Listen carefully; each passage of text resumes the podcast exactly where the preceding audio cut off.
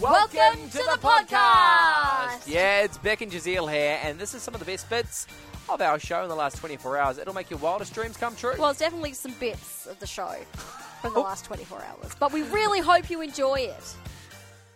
What would make you move seats on a train, on a bus, as long as it's public transport? That's what I want to know. 0429 985 985. This is because there is a man in Sydney uh, who's gone viral on TikTok. All right, what's he done? He walks onto the train, finds his little spot in between a few people. Then he takes off his shoes, puts them on the seat opposite him. Okay. Okay. Then he stretches right out, puts his leg all all the way across, so his feet are on the other.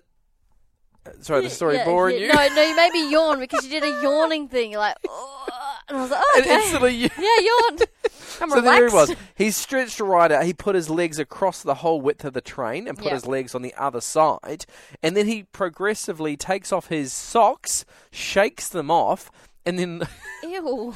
and then it gets worse. And then he lays them on the seat next to him as if to like air them out. Does and he then own this place? That's what it seems like. No, public transport. Here he is, and there's a few people looking at him. You can see it in the video, all being like, "What, What are, are you you doing?" Yeah. Would that be enough to make you to move? No, I seats? think I would watch on with intrigue. Yeah, But I, I don't think it would be enough for me to move seats. But I, because I think I'd be like, what's going to happen next? is he going to take off his jumper?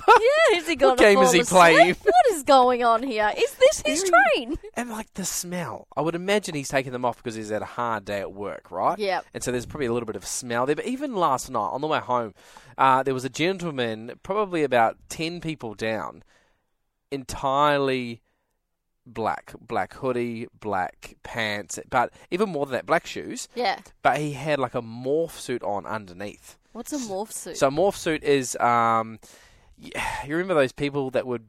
It's like elastic, yes. but it's like fabric, so it covers Oh, yeah. everything, your Oh, entire yes, face, yeah, everything. yeah. It stretches over your body. yeah. Yeah, so everything. He had was that just- on too. You could not tell anything okay, that at would all. He even scare had me. gloves on, and so you're like, "That's a bit odd." That is a bit odd.